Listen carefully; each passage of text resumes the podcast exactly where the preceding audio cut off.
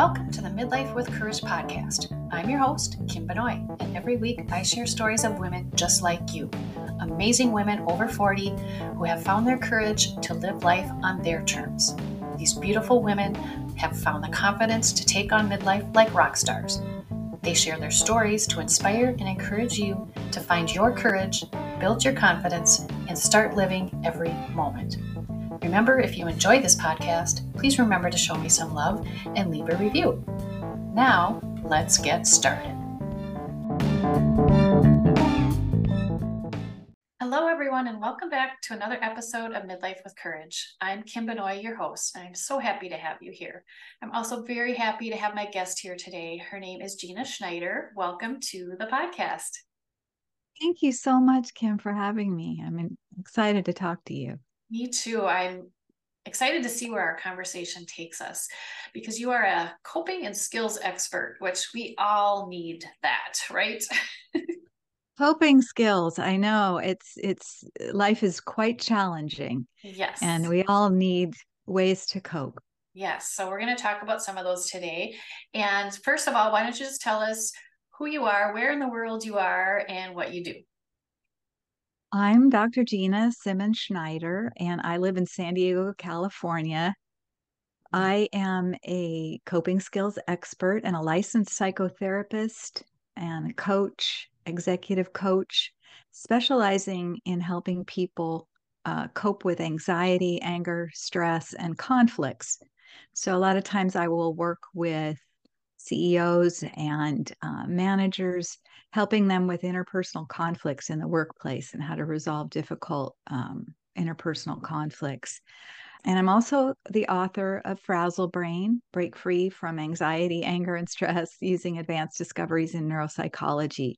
And that's a book that is really a self help book meant for everyone. You don't have to have any kind of sciency background. It's breaking down some of the exciting advances in neuropsychology and how you can apply them to your life and cope better and feel happier. Wonderful. I can't wait to talk to you about that frazzle brain thing because sometimes I feel very frazzled. Um, we all so, do. so, before we start into your story and how you were led to this place in your life right now, I like to start by asking all my guests if there is one scent that you could bottle up and take with you wherever you went, what would that scent be? Well, I know I love the scent of rich, loamy soil, uh, like one might find in the forest, or really good soil, planting soil.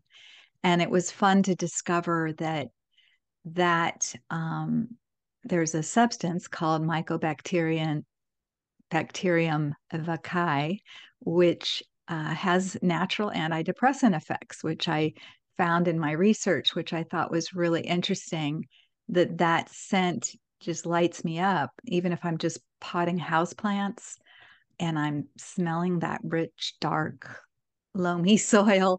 Oh. Um, there's a reason why it's uplifting. It's actually got natural antidepressant effects. So if I could bottle that up, or wood essential oils, you know, like pine forest, uh, um, sandalwood, and you know, love all those sure. foresty wood smells. Sure. Oh, I love that. There's you put the science behind it too. That's even better. I love it. Thanks. Wonderful. Well, it's, it was exciting to discover that, you know, that there's a reason why we're drawn to certain things. Sometimes when you get down into why, there's a really good reason why yeah. it lights us up. Wonderful. That's probably my one of the best answers I've had to that question. So wait. Oh, thank you. All right, so let's get into your story. Tell us how you were led to this place in your life. What happened and whatever you want to share with us. Well, you know, my my adolescent years at 15, um, we, we, were abandoned by my dad, and my mother uh, was a working mom. We were left with a lot of debt and in a lot of uh, economic crisis. So at 15, I started working, trying to help make the difference and, mm-hmm. and uh, eventually lived as an emancipated minor supporting myself and um, and so i was originally interested in becoming a singer songwriter because i played guitar and all my friends were musicians and so that that was the career path I saw for myself as a teenager. You know, we're all going to be musicians and but I was also really interested in learning. So I went to community college and took a lot of classes and in the arts, but also a lot of classes, um, general education classes. And I was always fascinated with people, personality, personality theory, psychology, you know, all that stuff was very interesting as well. So I ended up working in um, nightclubs as a singer um, and a guitar player, and a ba- I played bass guitar, oh, electric bass it. guitar. Yeah, I, I enjoyed it, and that was kind of my original dream. I was gonna, you know, just be a wandering musician or something. Um, and then, of course, what happened is reality hit which is, you know, I did get some uh, a couple of stalkers, um, which is really kind of scary when you're you don't know who is leaving threatening notes on your car or oh um, no you know attacking your picture in the lobby or sending threatening messages to the bartender. And so it was really weird. Um, and i was like this is not fun. This is not glamorous. I don't like these people. I don't like performing for drunks.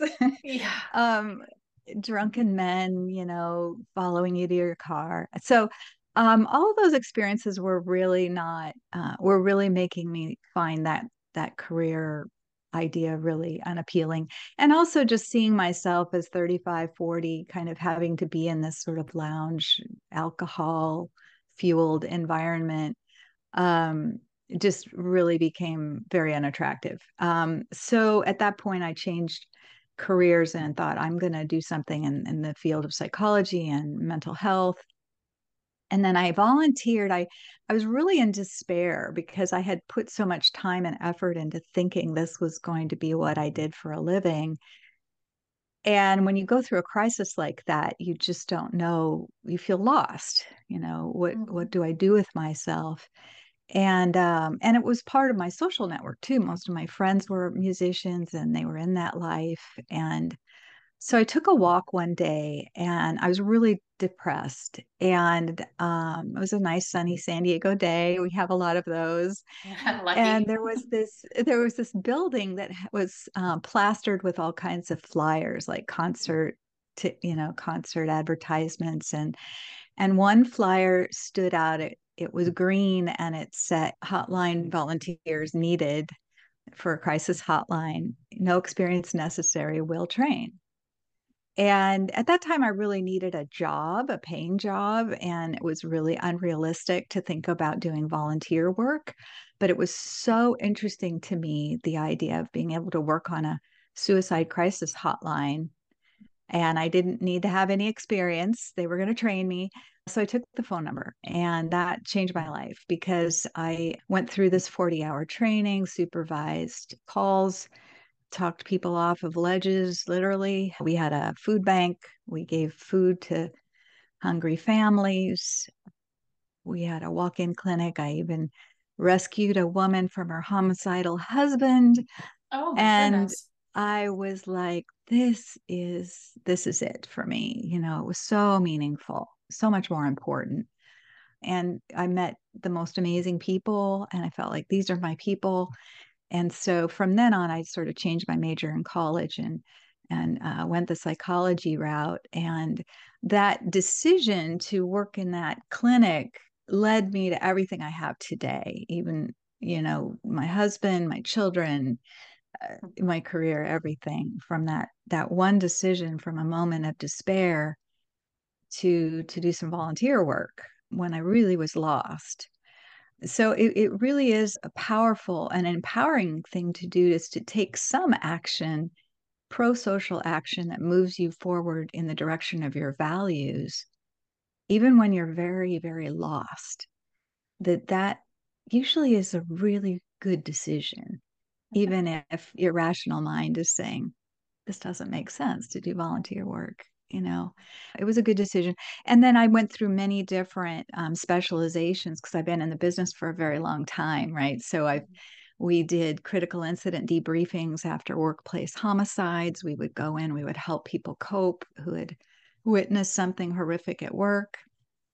And then after we did a lot of that, we realized preventing that is much more helpful. so uh, we wanted to go into preventing hostilities from getting to that level in workplaces. Sure. That we, if we could get into conflict management and really helping people to understand how to cope better, we became a mandatory training for managers at a couple of Fortune 500 companies. We did trainings for the FBI, emotion management, anger management. That's been really rewarding because when people learn the skills, they feel so much better. And when we feel less helpless, we're less angry. And it reduces that sort of anxious arousal that you get when you're feeling overwhelmed and helpless. Mm-hmm. So that's been very meaningful work, and that's been a big part of our specialization. When you said that about feeling helpless and it turns to anger, I know people where, you know, I've learned like if they're acting angry, they're probably feeling like they can't do something. And I think that's a really good point to kind of keep in your mind, just in general, right?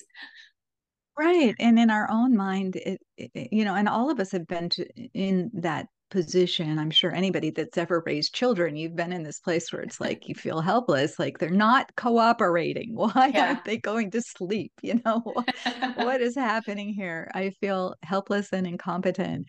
And so learning about parenting skills learning parenting techniques learning training techniques for children makes sure. you feel more empowered. It's like oh there's something i can actually do that works Mm-hmm. Uh, let me try that. And just that alone can help uh, help buy us some more patience. I also love that you said about preventing before it gets to that point where something horrible happens. That's also another theme that we could talk about in almost any area. So are you teaching people how to watch for signs in themselves or in other people or how does that work with like interpersonal conflicts that you're talking yeah, about? Yeah, everything starts with ourselves first and it starts with how we're thinking about the conflict, how we're how we're framing it in our mind and how we're soothing our own physiological arousal. Because typically happens in workplaces a lot of times it'll be around cultural conflicts it'll be around conflicts of expectations uh, conflicts of perception. And the first thing that happens is we we might demonize the other person or we might label them that person's lazy that person's unreliable that person's unreasonable um, or maybe the other person's really angry and we don't understand. We don't see any rational reason why they would be angry with us and so we become afraid. Mm-hmm. and we react with um, with defensiveness and um, and then what happens is reactivity breeds dysfunction. The more we react to something we think is unreasonable the more dysfunctional the whole interaction becomes because now you have escalation of emotional arousal. And um, all of that comes from our assumptions. You know, if this person's angry with me, they must be crazy, they're irrational. I didn't do anything wrong. And if we can pause for a moment, take some deep breaths, manage our own arousal, and ask some questions, you know, with curiosity and with a calm, kind of compassionate curiosity. You seem upset with me what's been going on, um, what's troubling you. If we can calm down a little bit, our heart might still be going ka-thump, ka-thump, you know? um, but if, if people have the skills to calm down in that situation and get more information, you know, you might find out that you accidentally stepped on somebody's toes and you had no idea. Mm-hmm. You know, their their wife is is is in surgery for cancer and you changing that meeting made it so they can't go to their their wife's appointment. And they see you as somebody that's done that a lot not considered their feelings and not checked with them first and they feel disrespected. Now all of a sudden this unreasonable person seems very reasonable when you get underneath. What's going on with them that would cause that kind of level of hostility right? Mm-hmm now it's kind of more reasonable oh they're they're in a crisis right now that crisis doesn't have anything to do with me i was inconsiderate in changing the meeting and not checking with their schedule mm-hmm. i didn't realize i was i thought it would be okay you know mm-hmm. so so those are the kind of things that we teach people how to listen more without judgment. And if we can learn to calm ourselves down with a compassionate and flexible mindset, we might notice that this, this anger coming at us is an opportunity for bonding. It's an opportunity to learn about someone. It's an opportunity to show um, caring, and um, and I've seen things turn around like that when when you can do that. And even if someone is mentally ill and they are hallucinating, if we calm our nervous system down, if you ever watch the show The Dog Whisperer with. Cesar, he talks about how the dog can feel your tension through the leash yes. on their neck. and and if you can calm yourself down, animals sense that. Our animal brain senses fear, it senses hostility. And animals will you know run and cower if um, and you can say the nicest words but the dog is listening to tone right the dog sure. is listening to emotional energy not the words right and humans are the same way we we listen to emotional tone even if you are using proper language mm-hmm. but your tone is condescending yes yes right? yes I yeah, you I can always tell like you're not really meaning what you're saying. There's something no. behind there. no. And you know, authenticity and sincerity and compassion are very very powerful. Mm-hmm. So when we feel powerless, we tend to want to escalate with anger, we raise our voice. If we can see this access the superpower of compassion and and or if we can't be compassionate, just calm calm ourselves down. Mm-hmm. And we can do that with deep breathing exercises. And we teach people how to do that in such a way that no one notices you're doing it, mm-hmm. but you're managing your internal um, stress. Then you're going to be much more effective and you're going to see more. And that, also, there are studies that show that we literally see less when we are aroused with negative emotions. They showed them arousing movies that arouse different emotions. Mm-hmm. And they put them in these visual field detectors and looked at where the eyes went. And when we've been aroused with fear and hostility, our eyes scan a very narrow range. Um, but when we're feeling uplifted and um, positive emotions, our eyes wander more. We actually see more. So, one of the things that helps being able to access a little bit of calmness is we get more information that can be really useful for our own defense if we are in a threatening situation. So many good points there. Again, it all comes back to yourself and how you're reacting to something that's happening, right? You know, in a way. Right. It starts yeah. with self-management. We yeah. we teach people that. And then there are strategies in negotiation. A lot of that has to do with listening and asking non-judgmental open-ended questions Mm-hmm. Not like, why did you do that? You know, it's very judgmental. But if you say, you know, what is your hoped for outcome here? Mm-hmm. You're giving them an opportunity to share their their perspective. Mm-hmm. And that gives you again more information for negotiation, more information to help uh, resolve the conflict that's going on. Sure. And um, typically, we are blind to much of what's going on in other people's lives and we make snap judgments based on very limited prejudicial information and we all do it we all are biased because yeah. our biases are only based on our own memory our own experiences which are a very little tiny narrow piece of all the experiences possible right, right there's so right. many human experiences and ours are just very very narrow uh, perspective. Yeah. Do you find that people that are my age, older, in their 50s or whatever, do they seem to be more open to seeing the bigger picture? Or do you think that comes with age? Or what do you think? I think there are advantages to maturity. I mean, I do think um, any kind of rigidity in thinking does affect our aging. I urge people as they age, and in fact, I have clients that are like 20, 30 years younger than me going, Oh, I'm feeling so old. I can't do this again. I'm like, No, don't you that has that? nothing to do with age. That has to do with you not exercising. Yeah. That has to do, if you were 16 and not exercising, you'd be feeling those body aches and you would be having low energy, you know? Sure. So it has nothing to do with you being 50 years old. And and so as soon as people say, well, it's just age, it's inevitable. I'm not going to be able to move anymore. I'm not going to be able to walk upstairs. I'm not going to be able that is a rigid belief that is just not true. So we can have these rigid ideas about relationships. Oh, after this age, you know, you're never going to have sex. Well, that's ridiculous. You can have sex as, as long as your body's still working, you know, yeah. uh, you can have sexual feelings. So, you know, it, it, we can have these rigid ideas about aging and what it means. I urge people to just say, no, you're creating it. Your beliefs are making you sick. Mm-hmm. Mm-hmm.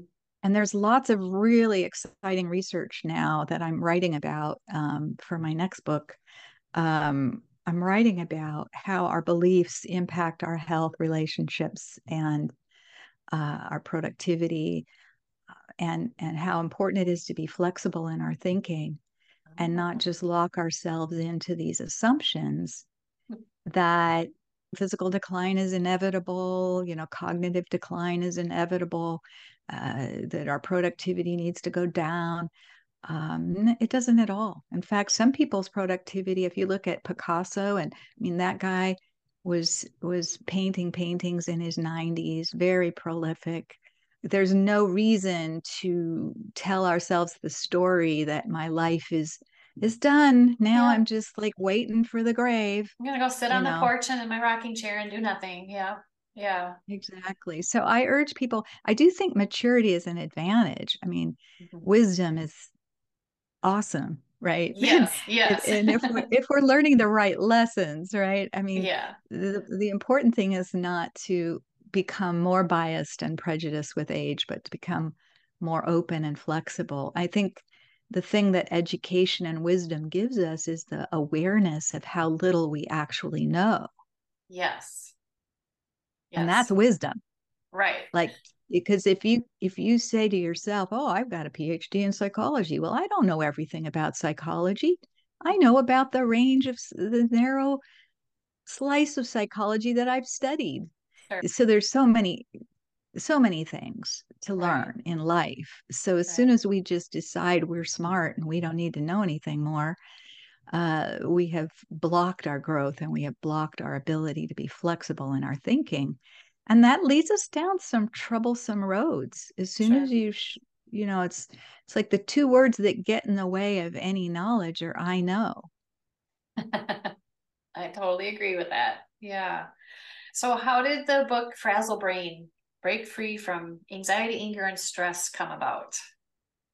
it's a word that I think intuitively we understand frazzle brain. We kind of understand intuitively what that means. I was uh, in my therapy sessions with clients, I kept hearing frazzled over and over. You know, this was even pre-pandemic, right? Mm-hmm. and we're still defrazzling from from what we've been through in the last few years as a as a globe.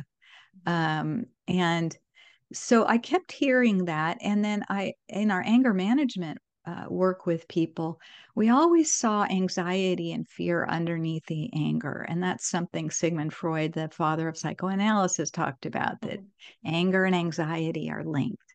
Mm-hmm. So sometimes people with anxiety as a symptom, nervousness, worry, excessive worry, and rumination, they have a lot of underlying anger. Um, and people who lead with anger have a lot of underlying anxiety. And when anger and anxiety combine with real world stresses, like your car broke down on the freeway or your kids are sick and you have important meeting at work and you know life stresses like that happen and you've already got underlying anxiety and anger you have the three-headed monster that i call frazzle brain or you have anxiety anger and stress and like i said before when our um, our nervous system is agitated with negative emotions, our thinking becomes very binary. Am I safe? Am I not safe? Is this good? Is this bad? Very narrow. Mm-hmm. And that affects our functioning, our ability to concentrate, our ability to problem solve, our ability to think creatively at a time when we might really need a creative solution. How do I manage my kid being sick in this meeting at work? So we need practices to calm ourselves down so that we can broaden our thinking and uh, access our ability to solve some of these complex problems we're faced with. Mm-hmm. So when I saw that um, a lot of the anger management books just deal with anger, mm-hmm. and a mm-hmm. lot of the anxiety management books just deal with anxiety. Mm-hmm. But really, it life comes at us all at once. We don't feel one feeling at a time. In fact, yeah. a lot of life is bittersweet. Mm-hmm. You know, like my book came out during COVID. We had to mm-hmm. cancel the year, we had to cancel our daughter's wedding, you oh, know, oh, and no. and we had all these sad things happen and we my book gets published, you know. So and we also had several deaths in our family. And then we also had births and and you know it, it's like life comes at you with lots of different emotions all at once sure. and it can be quite overwhelming so i call that frazzle brain frazzle brain yes so i'm i know we have all experienced that and i love that you're showing the connection between all of that like you said not just one thing or the other because um, it is all connected but um, you have ways to help us with that. That's wonderful. Where can people find you if they'd like to learn more, if they'd like to buy the book? You can find the book anywhere books are sold uh, Amazon, bookstop, your local bookstore, Walmart, even Target. They awesome. have it everywhere. You can find it in a lot of libraries too. You can find me at frazzlebrain.com and find all my social media links. And I love people to ask questions. So you can contact me through frazzlebrain.com. That's one word F R A Z Z L E B R A I N. You can also find links to um, the main bookstores um, like Amazon booksellers uh, on my on my website too. Sure. I also have a newsletter where you can get mental health tips for free. So if you want to subscribe to my newsletter, it's going to Substack soon. Okay. Um, and then um, I also blog for Psychology Today, and I have a Psychology Today blog called Frazzle Brain. I'm going to be also in the November print issue of Psychology Today. There's a, an interesting article that your listeners might enjoy. And uh, so you can find me there. And um, I love getting feedback. I get back to everyone, um, sometimes not really fast, depending on how much time I have, but I do get back to everyone that contacts me. So I want to make sure that I'm presenting you correctly. Are you working with companies still, or how are you doing one to ones, or how are you doing this? Yes, that we um, since COVID we went 100% virtual. Mm-hmm. So I do virtual uh, counseling and coaching sessions um, with people all over the world. I am starting to do some local live trainings. I'm doing some psychology presentations and things like that. So we are uh, available to do some live trainings as well. But I, a lot of companies are wanting to do more virtual uh, mm, trainings. Sure. So before we say goodbye, is there any one last little bit of information you want to share with the listeners? I just wanted to say that it the most empowering thing that I'm working on and I'm wanting to inspire others to work on is to question your beliefs and assumptions and cultivate mental flexibility and harness your beliefs on your own behalf. So you can change your belief about aging, you can change your belief about relationships because it's all made up anyway. We we are making it up as we go along based on our own assumptions, our biases, our memories. So why not make up things that are uplifting like I can be physically active well into my 90s or I can enjoy a healthy sex life with my partner no matter what age I am. Or I can eat, eat a healthy diet and travel, or I just have to figure out how, or whatever your dreams are. and make those beliefs in alignment with your values.